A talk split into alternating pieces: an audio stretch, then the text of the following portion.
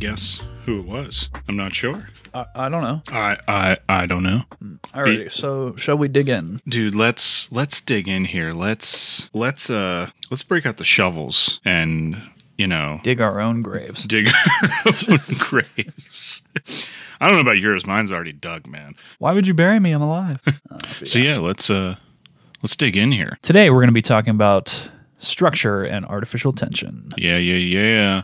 Gotta gotta love me some structure, man. Story structure is always weird, strange to me because it's it's very aloof. It's can be Yeah. justified a lot of different ways. Yeah. I've seen every type of structural breakdown you can think of. a lot of those breakdowns uh, kind of come after the fact and it's like people like applying that structure long after the story has been made or movie's been made anything like that i don't think a lot of people don't i don't think they necessarily go into it always with the structure in mind but it's there regardless i've always I, which i think is strange Yeah. or, or some people are so good at it that they just don't even need to worry about structure it's more just they know where they need to have they know the moments and the scenes and the chapters that they need to hit and the character choices that they need to hit and where to put it And with certain things, I think a lot, we- we've talked in the past about It's Always Sunny. It can be argued as really just controlled complexity mm-hmm. because they just, It's Always Sunny, it just kind of like unfolds into total chaos at, at certain points. Yeah. Really just controlled chaos.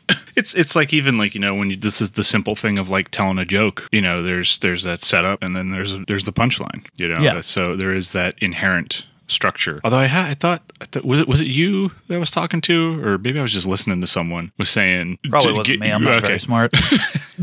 That's not true. That's not true. Someone was saying, I think j- jokingly, obviously, was just get rid of the setups, just give me the punchlines. And, Yeah. And I thought, I took that like uh, again. I think they were just kidding around, but I, me, I took that seriously for a second. I was like, huh, I wonder, could you tell a joke without the punchline or without the setup or just? I think a good punchline? example of that is the last season of Arrested Development. Okay. But the other way around. It's all set up and it's like it's like they were planning another season where every joke that they set up was gonna land. Yeah. But this but that never happened. like it was just like tee up, tee up, tee up of all these jokes. Yeah. And there's no punchline. and that there's no punchline.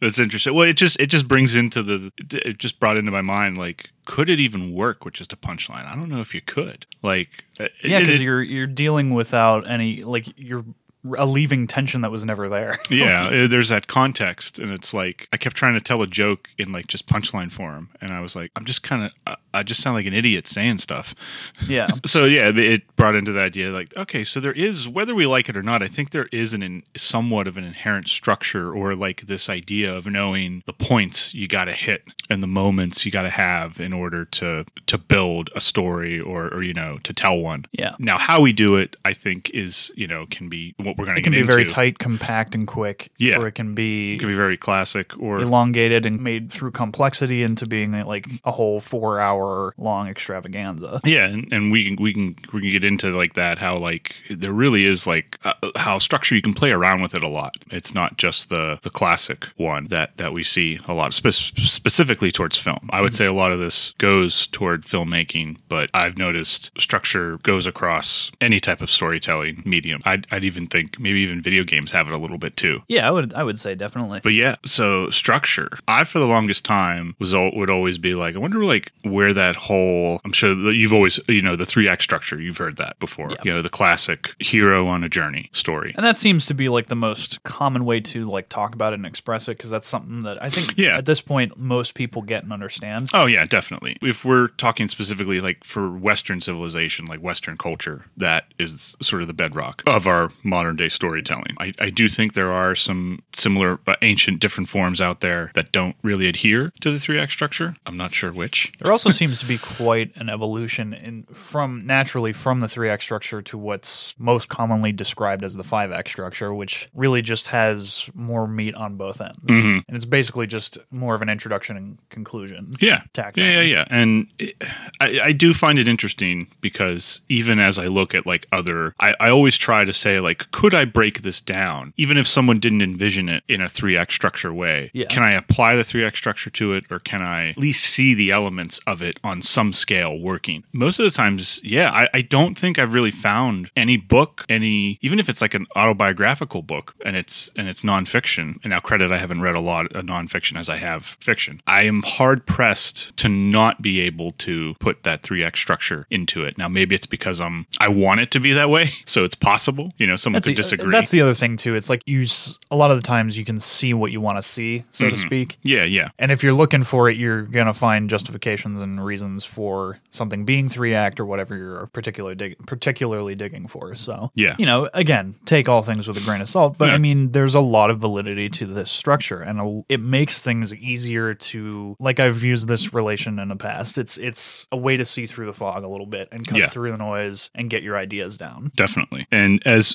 for our discussion, pretty much the bedrock of this one, and this is not a plug, we are not endorsed in any way by this. Not yet. um, is one of the books that I had in, in, in grad school. It's called The 21st Century Screenplay by Linda Aronson. I, if you're if you're looking to get into writing and, and just it doesn't have to be screenwriting. I mean, this particularly gears itself more towards screenwriting, but I think you can apply it to any type of storytelling. I I recommend it. Yeah. a longer book, but you know, it's one of those that I, you only need to like kind of like read maybe like the first half to get a grip on it, and then everything else is kind of pick and choose which chapters then as she gets into more non-linear structures and away from the from the classic three act but yeah she gives down like a cool history a little bit of cool history of where we kind of or at least where we believe the three act structure comes from it starts off way back in ancient greece you Yeah. know, you got the fifth or fourth century bce you're you're at the height of athens golden age and this is where a lot of stuff It's where a lot of golden philosophy comes from. Yeah. Where a lot of world history was recorded mm-hmm.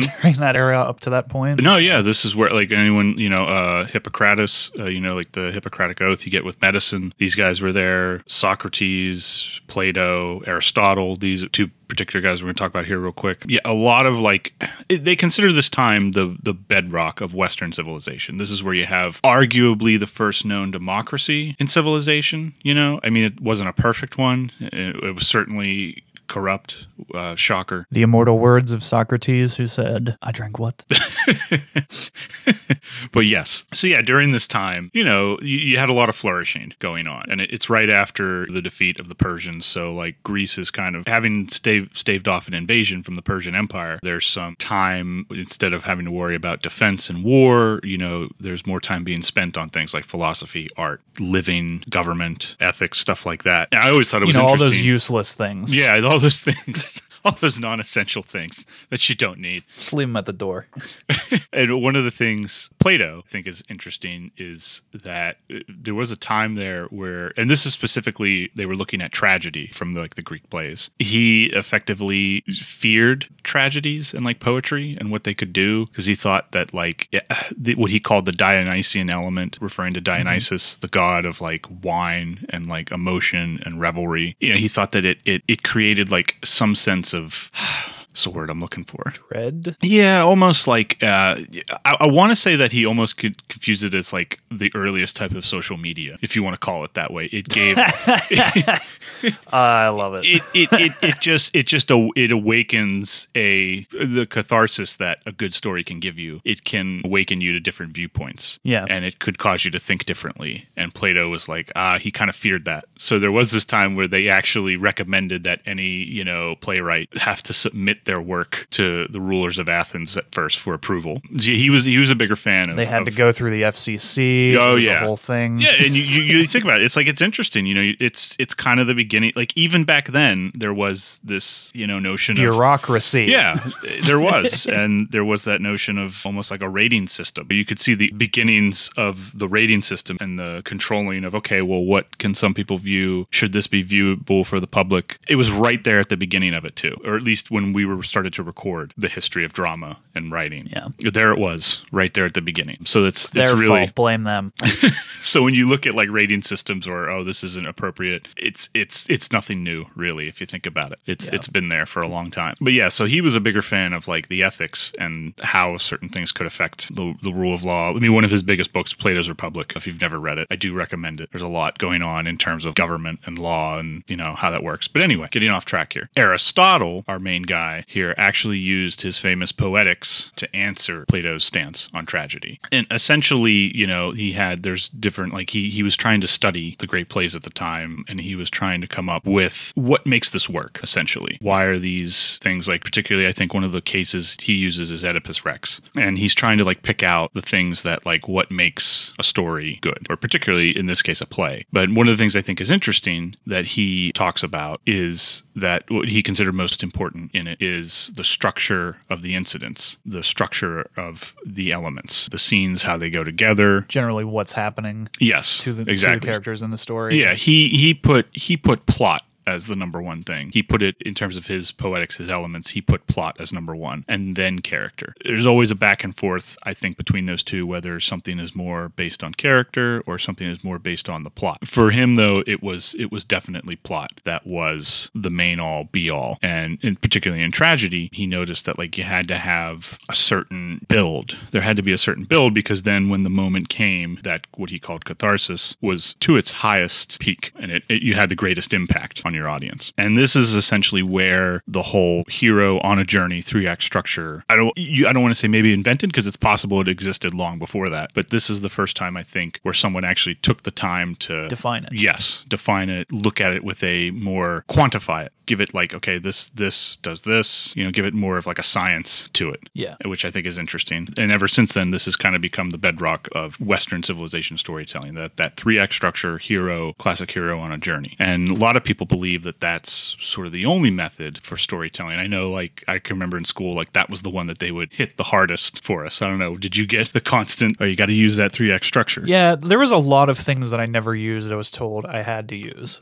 yeah and that's one of the reasons i like this book really well because it kind of says it's definitely you want to learn this structure but not all stories adhere to it yeah, certainly not. And I mean, there's a counterexample for every rule. yeah, and it's interesting because even even Aristotle, who was sort of citing this three act structure, also praised, and we'll get to this, the Odyssey, which, believe it or not, does not use the three act structure. So once again, you know, just to sort of show that nothing we're talking about is anything. It's nothing new under the sun. It's been around for a while, Quite some time. Yeah. In her book, she goes on to talk about how structure as emotion and the control of it. She's actually one of her quotes that I like that Linda Aronson has in 21st Century Screenplay is that it's all about controlling and directing audience emotions in the most calculating and cold blooded of ways so that the audience will react exactly as the writer wishes at the precise moment the writer dictates, which makes sense. It does. If you think about it, it's simply saying that you want the audience to react a certain way at a certain time. And that kind of is the challenge of mostly writers, but storytellers in general, is to get your audience to feel what you want them to feel mm-hmm. when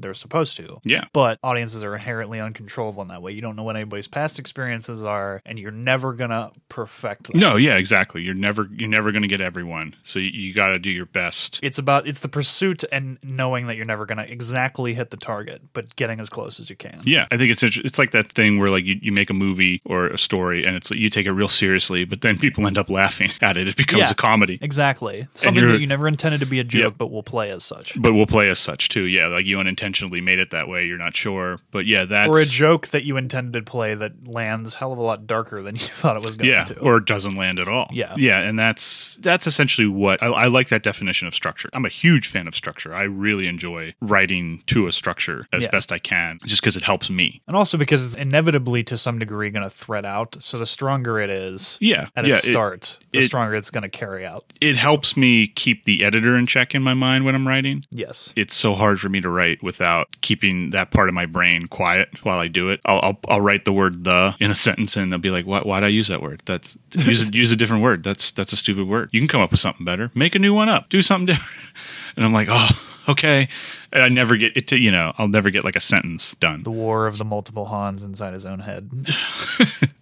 they come back later and they, they'll be using this for evidence. Yeah, this guy was clearly this guy was was on the edge. Listen to him. Yeah, I, it just you know I really think that structure that definition I, I really like for me anyway. Just structure as emotion or how to how to control the emotion of an audience or you know a reader so that they're feeling the way you want them to feel. A story I always think about that does it really well just popped in my head right now. You've ever read uh, Farewell to Arms with Ernest Hemingway's novel? I have not actually. You could argue that the whole book, nothing's really happening up until the very end, up until the, not hmm. to give away spoilers, but it's because of that structure and like how quickly you're kind of just with the characters. And and certainly Hemingway has has this controversy. I'm not I'm not denying any of that, but I, you know the story I think still works in terms of the structure of it and how taking place. You know, essentially he's an, the main character is an ambulance driver during World War One, and he ends up falling in love with a nurse after he's injured, hmm. and it's kind of like their back and forth relationship. It's just them existing pretty much in this time period, and then the final incident event. whatnot going into it, you're kind of just meandering along with them, going through their daily lives, what they're dealing with, and then boom, you're hit at the very end. And I think that's the power of that, and proves like the, the structure of it because it's like, oh man, had I maybe not gone through all this other stuff with them, I might not be feeling the way I am here in the last like 20 pages Yeah. of the novel. And I think that's, I think it just speaks to structure and how the controlling of that emotion. It kind of makes me think of Burn After Reading. How like, Yeah. the whole point of that story is that everything that's going wrong is because of how the characters are perceiving the situation, not necessarily how it's actually unfolding. Yeah, no, like, and and you think about it, like, if you told that story from one person's perspective the whole way through, like, if you did the classical structure, would it have the same impact? Yeah. I don't. I don't think. I mean, it certainly would have an impact if you did, but it would be a bit of a different story, and I think you might miss the main message, the main idea of what they were going for when they made that. Yeah. So yeah. So breaking down, just to like quickly break down for those who are not sure of what the classical three act, or sometimes I've even heard four act structure mm-hmm. is. You know, it's pretty much you've got your single protagonist, your hero, going on a, a journey chronologically from beginning to end. Usually serves it well in like the fantasy genre tends to use, or the superhero the superhero genre tends to have this this structure a lot. I would say it's used a lot. You see it a lot in most stories, especially screen screenplays. Hero going on a journey. Raiders of the Lost Ark, I think, uses Mm-hmm. That's this to great effect. And pretty much, you know, the points it has, it goes in like three acts. Some people will argue for I'll just to help break down that longer second act in it. But essentially it's beginning, middle, end. You have first act is the setup, second act is is the middle, is is the progress of the story, the raising of the stakes, and then the third act is your climax and your resolution. You'll see tons of people break this down, like I think you mentioned earlier. Tons of different people have multiple ways of looking at this. Yeah, like I've I've heard the five act structure a number of times mm-hmm. from people, and it really can be argued that that is simply an extension of the three act structure. Yeah, I, I I would say so. Just because it, however you want to break it down to help you in your you writing process, yeah, you can justify that. You can go ahead and do that because it's your writing process. Whatever makes the process easier and helps you be a better writer and be more creative, that go ahead. There's nothing wrong with doing that. I think I even saw someone use like a spreadsheet once. Was trying to create like a formula That's using like a spreadsheet. I was like, wow. I was like, okay, interesting.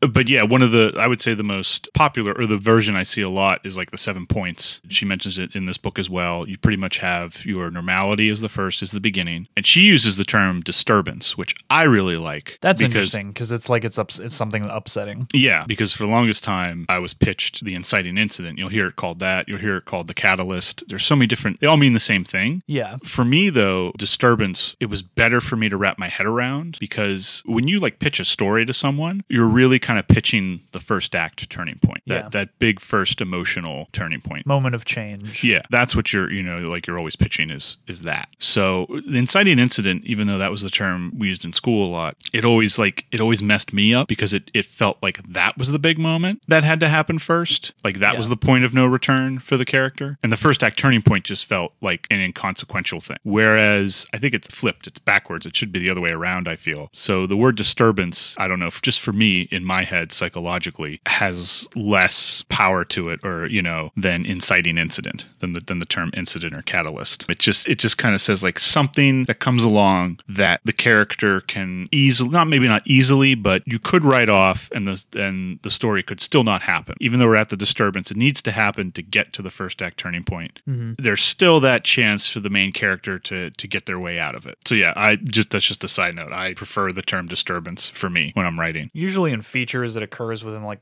the 20 to 25 minute mark somewhere in there. Yeah, and some some of them it happens even off screen, like it never like we're already past. Yeah, you never actually see it. You never actually see it. or mentioned. or- Yeah, so yeah, definitely. and then for movies like Memento, you can have two. like, yeah, yeah, yeah. You can have more, and that's that's when we get into like the more complex structures. But anyway, yeah. So you have normality, you have your disturbance, your catalyst, your incident, whatever whatever term you want to use, and then you have your first act turning point. Then after that, you have mid act turning point. Then you have the second act turning point or the low point, however you want to use it. I've seen people use the term crisis. They'll say this is the lowest. You know, this is essentially the low moment for the hero. Then you have the climax. Then you have the resolution. Those those seven points are pretty much the ones that you'll see a lot with the three act structure. Some people will break again. They'll use that midpoint to break it into another act. Some people will say that then you go into act three and then the climax happens in act four, rather just to sort of break down that longer second act that you have to go through. Because that's that tends to always be the act that gives a lot of writers trouble, myself included, is that second act because it's just long and you're trying to develop the story and the characters. You're not starting the story, nor are you ending it. Mm-hmm. So it's like, okay, so what do I do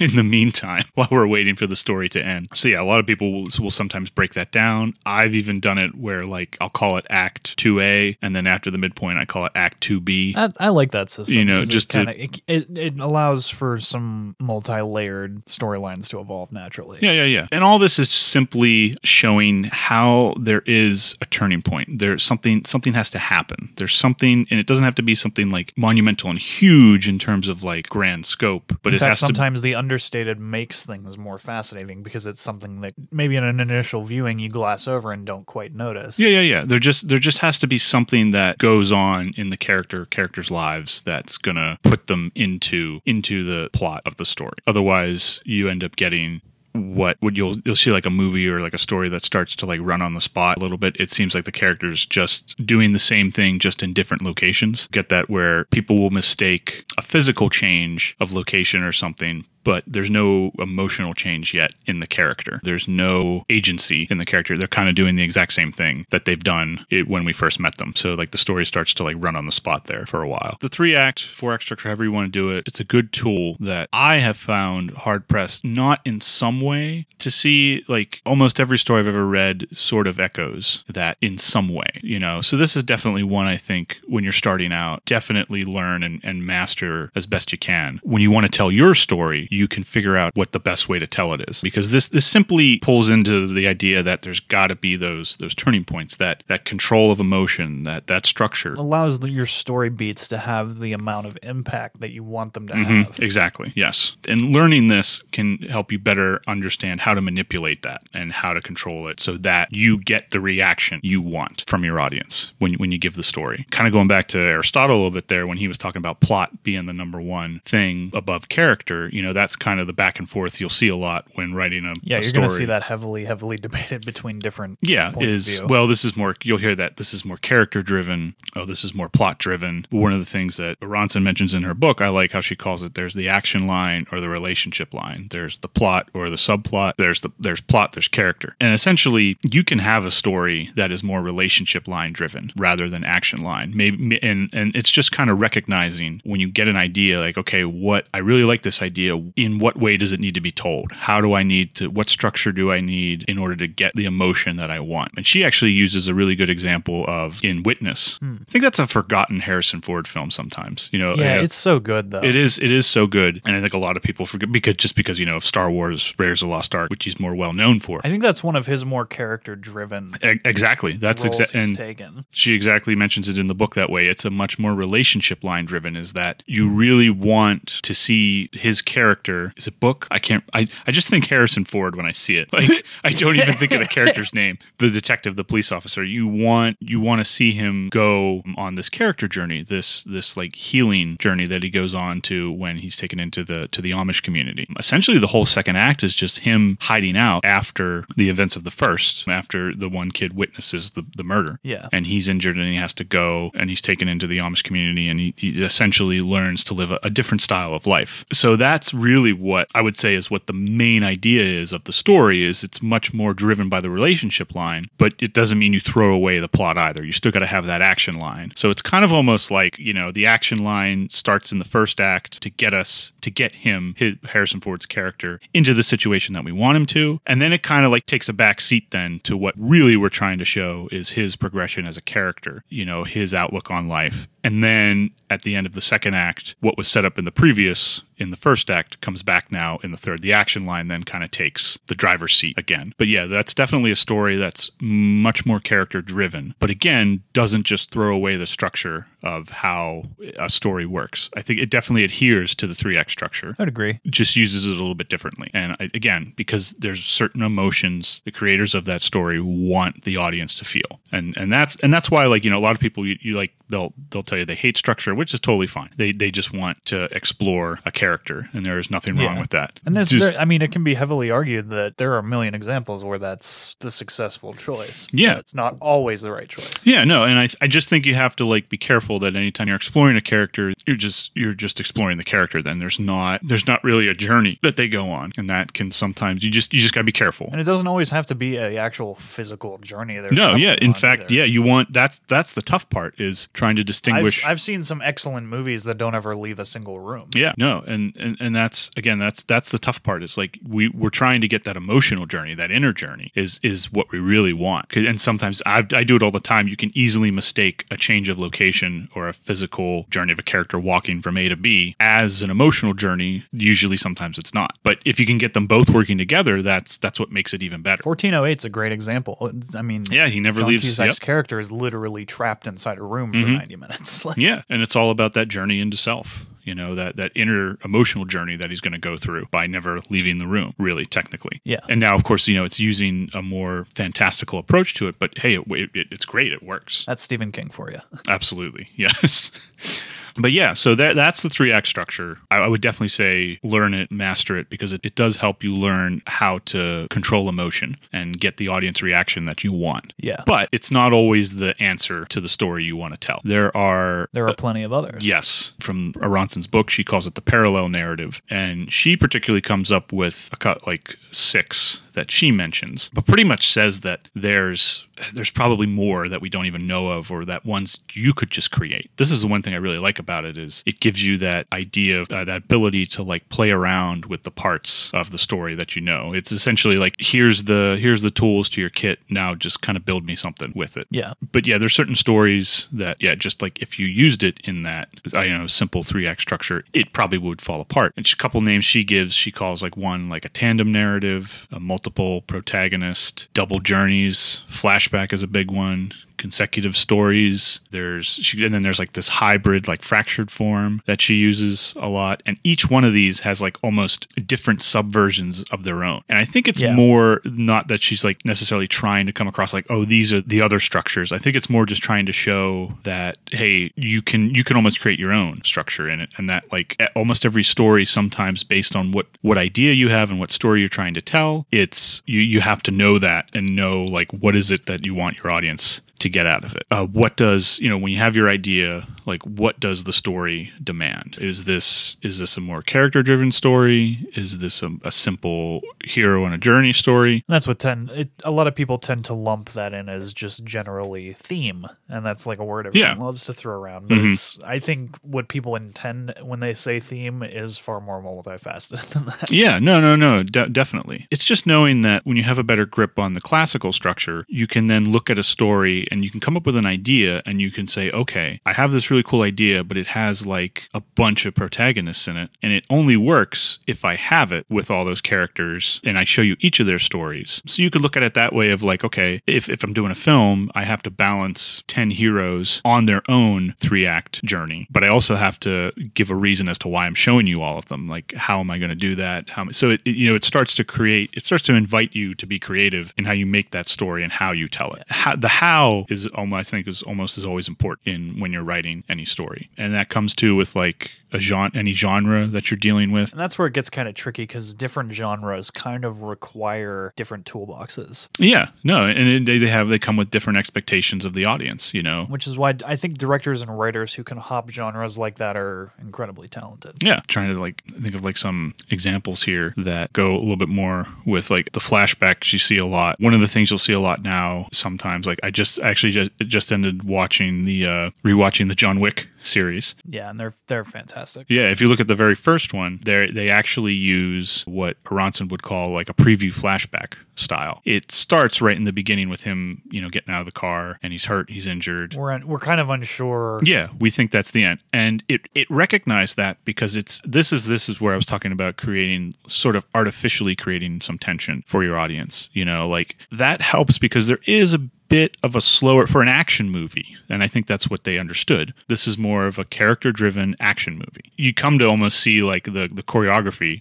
of the fight scenes you know just as much as you do the the the character journey Yeah. and I think they understood that when they were making it. And they recognized that, okay, for an action movie, a bit of a slow start. Like imagine if you told that straight from the beginning with Uh, John Wick and, and his wife, Helen. It's not so much appealing of an onion that way. Yeah, it, yeah, like you, you you start from there and you just go chronologically. You you do the classic Because then you hero know on a everything journey. about him, his whole past, you know what he's capable of, and nothing's really a shock. and then you're you're you're waiting you're waiting for the story to finally get going so there's a lot of back backfill there a lot of exposition that you have to get through and then finally the story takes off after the the russian mafia comes in and steals his car kills his dog spoilers if no one's seen the movie.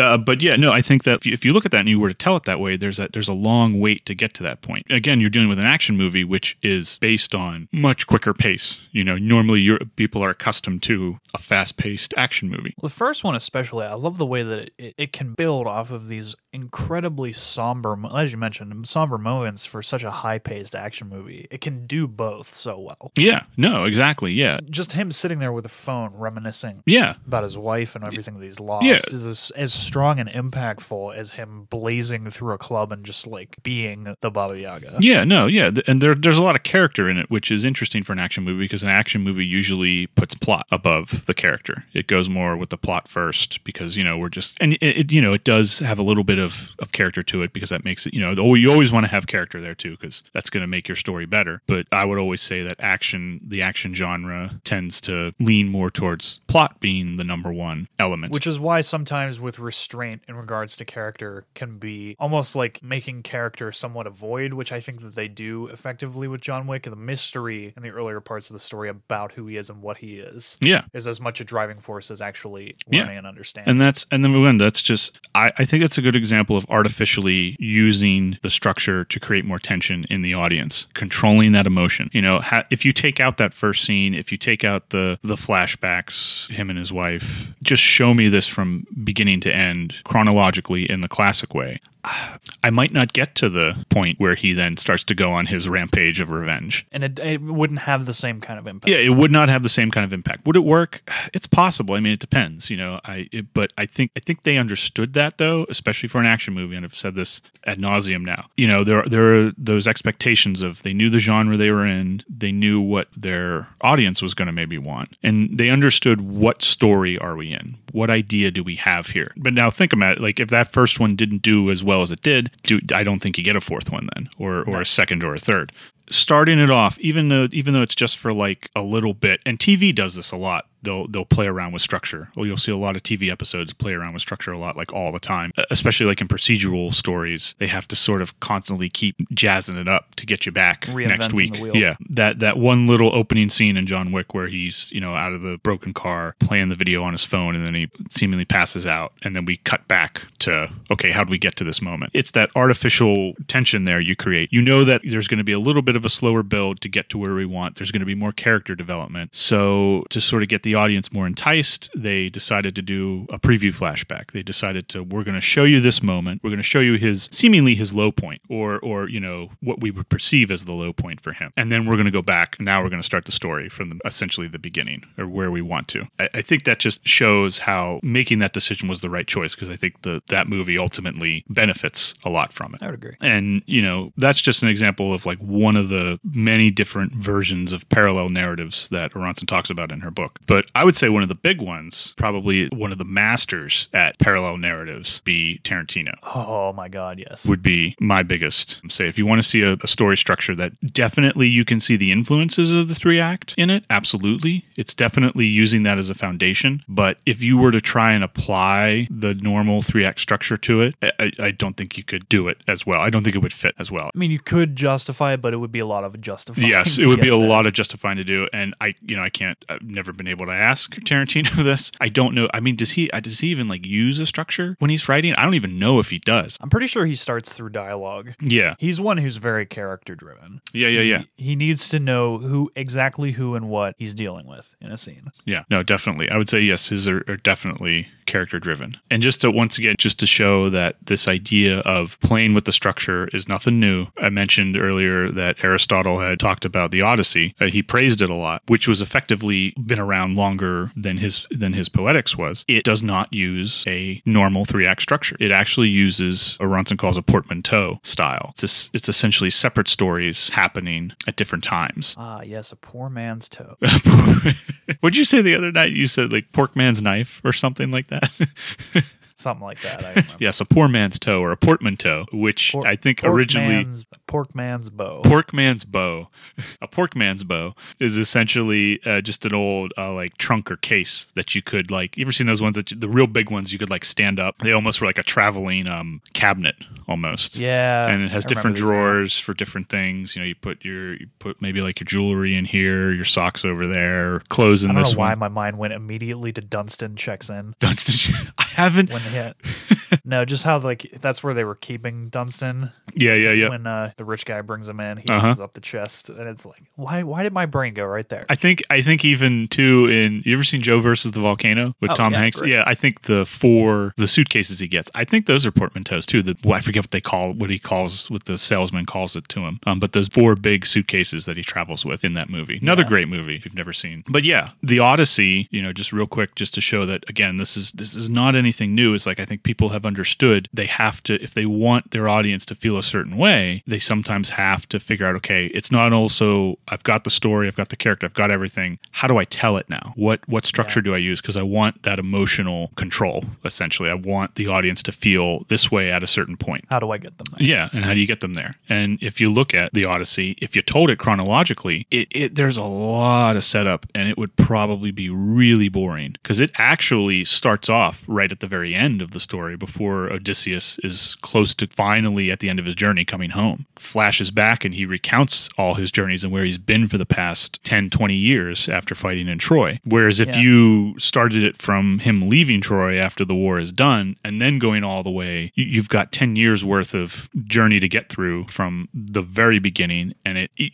it could get it, it could start to wear on the on the reader and the audience. So now credit this was probably originally started you know uh, just by an oral tradi- an oral tradition, you know, word of mouth. I think it's interesting that whenever Homer who is credited of finally being the one to write it down understood maybe even then that okay, I've got to maybe in order to make this work, in order to get the emotional payoff that I want, I've got to figure out a way to structure this. Got to figure out how I want to tell this. What story am I in? applies a lot to Tarantino's movies. Tarantino's structure is just to try actually try and sit down and break it down is mind bending to say the least. No, definitely. I, it's it's almost like I, you could say that there isn't even any structure if you want to. I wouldn't argue with you I there. think it can, yeah, I think you could easily justify that. that it's just a bunch of characters together and we just explore each character. I would agree with that. I still would say that though there is that control of emotion. There is that idea of knowing when I want certain moments to happen. So that's that would be my counter argument to that. I think Kill Bill is probably the one to hardest make that argument for because I think Kill Bill kind of clearly has some definite structure going. Yeah, no, definitely. I think it, it does have that a lot of flashback going on. Same, same thing with Reservoir Dogs, I would say. Yeah. But Yeah, yeah, yeah. but I think Pulp Fiction is is loose. I think Inglorious is pretty loose, yeah, and Once Upon a Time is definitely It's definitely definitely loose, and that's why they that at least Aronson uses the the portmanteau label. Uh, it's just kind of like like a suitcase. You just kind of open it up, and there's all these like a pork man, poor pork, man's toe. like a poor man's toe, like a pork man's bow. You get to You get a you get a toe knife in there and you open it up.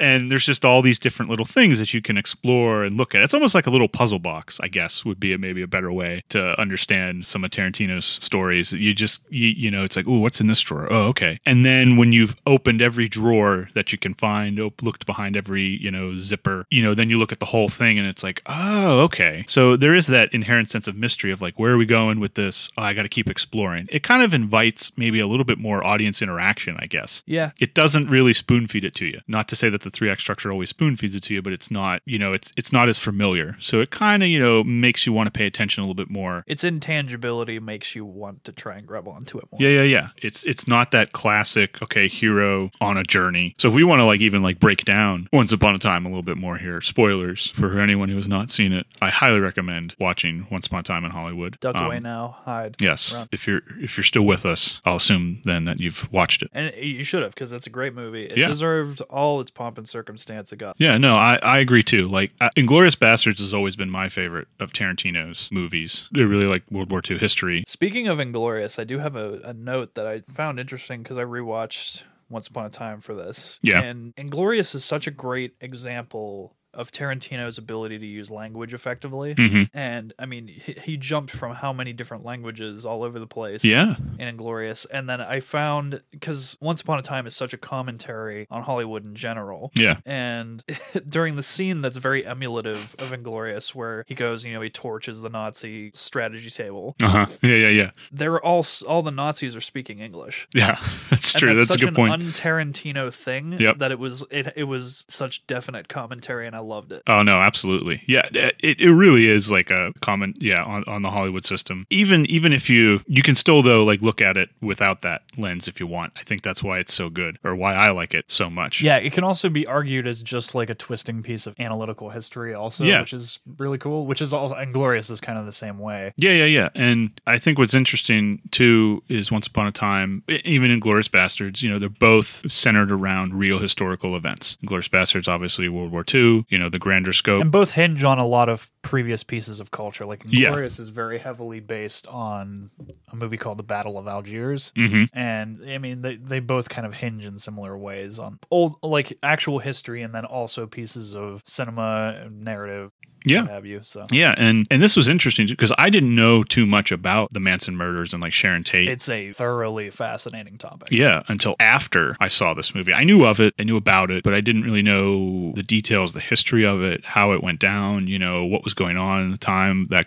uh, in a our culture. like Chernobyl. Yeah, when I watched exactly. Chernobyl, I was I was a fan of how that almost to, to a degree shames its audience for not knowing more about yeah, it, and there's another but one in a very productive and positive way. There's another story that essentially is kind of using flashback and a little bit of a portmanteau because it's showing you the this event. It really this, the portmanteau kind of almost centers itself around the event and then how the event affects the characters. And this is just an insight I sometimes get when I see it. Yeah. And so you could argue that the event is the whole suitcase. You open up the suitcase and then you you see how each character is every compartment in that suitcase and how each one is affected and fits into this this event. So like Inglorious Bastards, you know, World War II is your event. Kill Bill is, you know, the the killing of, of, of the bride. Pulp Fiction, you have I was gonna say the robbery. Uh, you could say that. You uh, yeah, I have to rewatch Pulp Fiction now. I haven't seen it in yeah, a while It's a good one. And that's another like Chernobyl. That's another one that sort of uses that because you you know you're looking at it from multiple perspectives, multiple characters all dealing with this one sort of event Single that's event, going on. yeah. Yeah. and it even has that preview flashback. It actually starts off with one of the main scientists years after the event, sort of giving his his recollection of it in his words, how he's going to recount the story. That one's fascinating from the standpoint of distortion of truths. Yeah, also. no, ab- absolutely, no, another another highly recommended. How, how the truth can often be just like this elusive, yeah, like artificial top, like not non tangible in the air.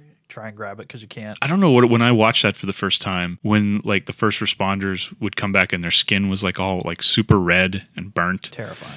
like that like even my like it was so good that my skin started to like like I would you know I would start to freak out and be like oh god why why does my skin feel like it's burnt or burning right now Yeah, and you really get the sense in that series of just like how close, like that event handled even slightly less professionally mm-hmm. could have destroyed the world. oh yeah no de- absolutely or it's definitely changed Which it. is thoroughly like Lovecraftian and terrifying. yeah and, and it, it plays like a horror movie too like is to its benefit Even as a standpoint of history, it's like the only piece of Lovecraftian anything actually occurring in the real world. again, it just speaks to that structure idea, that control of emotion. You know, now so they have more time to play out the story, but they do have to sort of pick the key moments that they're going to use. And if you think about it, if they if they changed the opening and didn't show if they if they didn't have that preview flashback, would it work the same? It would definitely be different. If you told that chronologically from one character all the way through, there's a lot I think you're going to miss. There's a lot you're not going to learn about the history of what happened. And I know and I I actually do commend them too at the end. They did I think mention some of the things they changed just for the sake of telling the story Yeah. because a lot of historical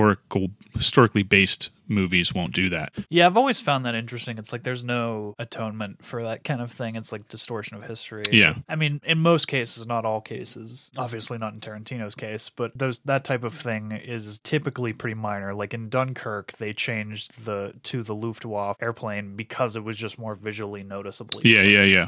And and But that was such a minor thing. It's Yeah. almost like doesn't really matter. Yeah, yeah, yeah. Stuff like that, I think, is easier to, to take too, especially if you're trying to go for a recreation. I mean, there's only so much you can do. With Once Upon a Time, you look at it's essentially you have three protagonists Leonardo DiCaprio's character, Rick Dalton, Cliff. You, you have Cliff Booth, Brad Pitt, and then you have Sharon Tate as Margot Robbie's character. And it's kind of interesting because I didn't notice it in theaters when I first saw it, but they really do kind of follow all three uniformly from the outset. Yeah, and I didn't even realize why after I had rewatched it, it, it really we only see three days of their life. And it does, it really does feel like much more. Yeah, So, like, I- obviously so much happens. Yeah, so much happens, and like when I first watched it, I actually felt like I, I really felt like I followed them for months and months and months. Yeah. But really, you only get to see three days. That's that's all they're showing. And I think the flashbacks tend to add kind of that because there's a lot that's brought back from Cliff's backstory and like things that he went through with certain Kurt Russell's character, particularly. Yeah, yeah. No, Yeah, there's it, it it tends it muddies the water in a good way that makes it feel bulkier, Mm-hmm. like more has occurred. it's all in service to set up the final scene with Manson tribe coming to com- commit the murders. And but instead, you know, obviously Tarantino's kind of rewriting history a little bit here. And instead of going for the Sharon Tates and the Polanski house, they end up going for the Rick Dalton house because he comes out and yells at them while he's trying to make the margarita. holding the holding the blender full of margaritas at Yeah, what, I mean, one you- thirty in the morning. You can argue that the first and second act of this, if you look at it in a simple three act structure, which is, is tough to do, but you could argue that a lot of this is just this. It's it's one big setup and learning about the characters and their lives and what what they want out of life and maybe what it's not for them. I, I think I think there's a good like uh, juxtaposition between like Dalton Booth and then Sharon Tate's character. How like it seems that Sharon Tate pretty much has what what or is on the path of getting what she wants out of life or what she wants her life to be. You know, she's mm-hmm. she seems to be the only one that's truly fully happy. I, I guess I would say. And cr- you tell me what you think. Maybe I'm maybe I'm wrong there in my Yeah, interpretation. I'd agree, but that adds to the tragedy of it. and I think that's what also makes it even better in the sense that like you even the way he perceives and shoots her, there's a lot of scenes and moments that sort of hint at I, I we know what happened in real life, so you could you could effectively say that that she is already dead in the story, just the way because Yeah. like when she first arrives, when you first meet the characters, Rick and Rick and Cliff are driving, and then it cuts to the shot of her on the plane. You know, here she is soaring down from the skies. The car she pulls up in the the the, the Polanski's car, it's got an angel or something that looks like an angel on the front. The the what do you call that? The headpiece that you would put on the front like a motor car. My brain went immediately to Mrs. Doubtfire when she snaps the top of the Mercedes. Yes, yes, yeah, yeah. That whatever that whatever they call that, it's it's in the form of something that looks like it has wings. And then even at Oh, lover boy is here. Um, and even when at the ending, after the horrible violence that happens, which I would argue this might be his least violent movie I think I've ever seen him make. I, I, It's I like the wind up of the punch for him because it's like Yeah. he- we've been so like seasoned to expect it from him that he like for the full first parts like the whole almost the bulk of the movie you're just watching the punch wind back. No, absolutely, definitely. And I think that's part of why maybe this, even though it's not nearly as violent as something like Kill Bill, I would say, for example. I think oh, Kill, Bill, is is up Yeah. there for sure, especially that final sequence with the 88. Yeah, yeah, yeah, definitely. So, like, when I've, I heard like some people like walked out on Once Upon a Time in Hollywood. In my screening at the theater, I saw I saw a couple people walk out. you did, okay. What, what was it at the? Was it at this part at the ending when? I want to say it was around the time of the ranch. Okay. Oh, I because don't know of. why that particularly, but people just I maybe too art house for some people. I don't know, Okay. but- I'm curious if like is it because that's when they realized who like obviously this is the Manson tribe and that's why they walked out? Maybe I, I don't know. I'm curious to don't know, why yeah, some I definitely people would heard other reports too of people leaving other screenings and stuff. Yeah, and I for me, I'm I like I can't seem to figure out. It's a shame because I, I think it's an excellent movie. Maybe I- I do too, Maybe as I'm well. The minority, but, But yeah, I think like if if if the violence is one of the reasons, I would say it's it's probably his least violent film I think I've ever seen him make. It's just Yeah. it's just that that slow burn of just like basically the setup of meeting each character and having their autonomous stories go out through the course of the two days prior to the events of the potential murders that planning they try to commit. for the for the flamethrower. Yeah, no, so bad, planted. right? Yes, exactly. That that flamethrower planted in the very beginning comes back at the very end. And then when Cli there's a very short sequence too where Cliff goes out to the shed, and it's just very subtly nodded that it's in there. yeah, yeah. When he's going out to uh, fix the antenna. Yeah, they tilt down for just a second, but it's like definitively nodded that it's there. Again, I think that's what makes it. You know, it's that it's that pork man's bow. Um, you know, like there's these little like it, it's like a puzzle box, and you can kind of come in and like you know look around. It's just like letting the characters exist in their world, but there is still that that that tension going on. And I even as I was rewatching it, I was like, man, I still can't figure out why this is technically working, but it is. I, I'd have to watch it again, I think, to get a better grip on. Because really, if you don't know about the history behind it, I could see why some people might not understand what's happening or why it's Yeah, I would agree. With you know but for me like even though uh, like i said i didn't know much about the specifics of it i knew like i knew of the events and just essentially what had happened but i did not know too much about it but yet i was i was gripped and um and i think it's mostly that that attention to character there and again but knowing the structure of what moments i'm going to show what moments i'm not where i'm going to use the flashbacks again that that control of the emotion you know and and why you know you can artificially create the tension that you need based on what you choose to show and what you don't because even the sequence where he goes away to to Rick Dalton's character or Leonardo DiCaprio's character Rick Dalton goes to be an Italian do the Italian cinema Starring Italian movies. the Italian movies. Those six months, essentially, we see the two days in February, and then six months go by, and then we see the one day in August. yeah, that jump. Yeah, and he just basically recounts those six months in in basically flashback and voiceover, which I think is Kurt Russell doing the voiceover. Yeah, Yeah. That's one of the things I love about Tarantino. It's it's it's almost a harken to the Grindhouse style, which he's like he's he's made he's cut his teeth and made his name for. Oh yeah, and even like well, I think he was heavily in.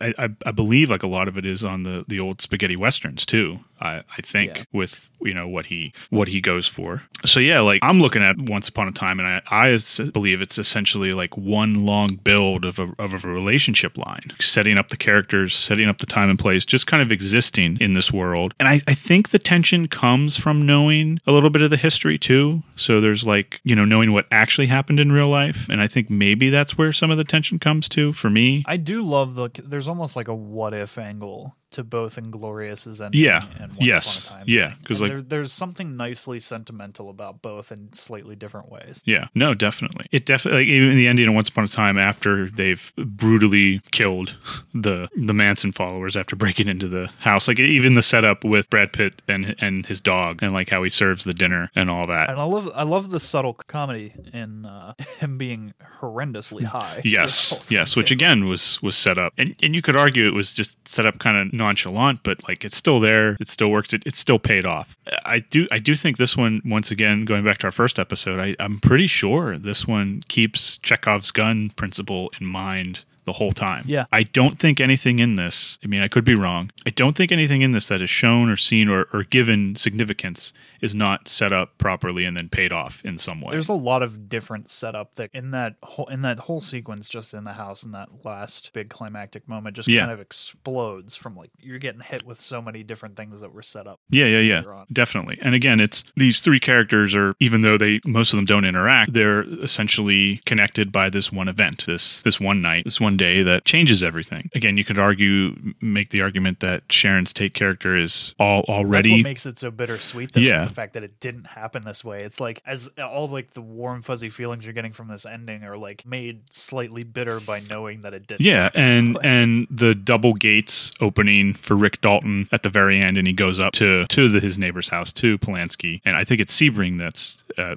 comes to greet him at the gate. I mean, you can't. I I can't help but think of the whole like Heaven's Gate analogy there. Open it up, and there he goes. You know, so you could argue like you know that that going onto that that cloud, that fantasy, that you know, and getting what he he wanted in the end, uh, uh, another chance at something. Yeah, which again was also set up very early on that he just wants to meet Polanski, Yeah, he was. boost his career. He was like, "Yeah, this could. Yeah, he's only one step away from." And again, looking at the three act structure, I can definitely see. Like I said, I can definitely see because you have three characters, you have meeting them, you have like that that first act if you want, you have their development, and then you have the climax. So there is that build. It is playing, you know, in in, in a way where you could say like it's three separate three act stories all happening at once. But again, they're not being told chronologically. We're not seeing everything. It's sort of that that puzzle box idea of mixing back and forth of what story am I telling? How am I going to tell it now? Yeah. And how am I going to control the audience emotion? That that structure or that emotional, you know, wave of when I want you to react, how I want you to and react. there's not necessarily a definitely right answer to that. It's Yeah, no. Trying to find it, trying to narrow it in. Yeah, and I think this just shows that learning the three act structure, but also knowing to like when you get when you have an idea, it's like okay, is this an idea that the three act the classic structure would be work perfectly fine? If not, that's there's nothing wrong with that. You can then this proves that you can you know there are other structures out there, and there could even be a structure that maybe you know you create. You know, again, I I would I would really be interested to see if like there was any like because you said he starts with dialogue usually Yeah. when he builds the scenes. Yeah, I, From what I've looked up, what I've read, I've, I've obviously never met the man. yeah, but I, I'd be curious to see if there even is any like hard structure in terms of like outlined, but more it's just he knows the emotional turning points. He knows where he wants his turning points to be, Yeah. and he just kind of picks them out and places them where he wants them to go. Always, you know, I would say, you know, keep structure in mind, um, but know that you don't have to be married to any one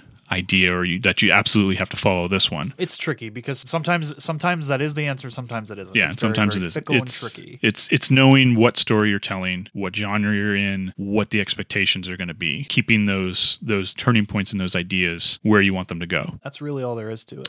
Yeah, there is. Well, there's some probably a, a crap ton more, but yes, in my mind, one way of looking at it is, you know, you go to a theme park and what what ride do you want to ride? You know, do I want a roller coaster type story? You know. Do I want a Ferris wheel? Do I want a merry-go-round? You know, that's, that's where knowing your knowing your audience and who you have in the. Exactly. Yeah. What what kind of ride are they going to want to go on with this story, and what best serves the story? I'm just kidding. no, you're right.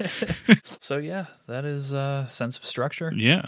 Always that, and how you can like use that. If your story is maybe not working, it could be that you know maybe there's a, another structure out there that you can look at that might. And maybe you can invent one. yeah, you can Like maybe said, yeah, Their rules are ever changing. yeah. Have some fun with it. It's all about having fun.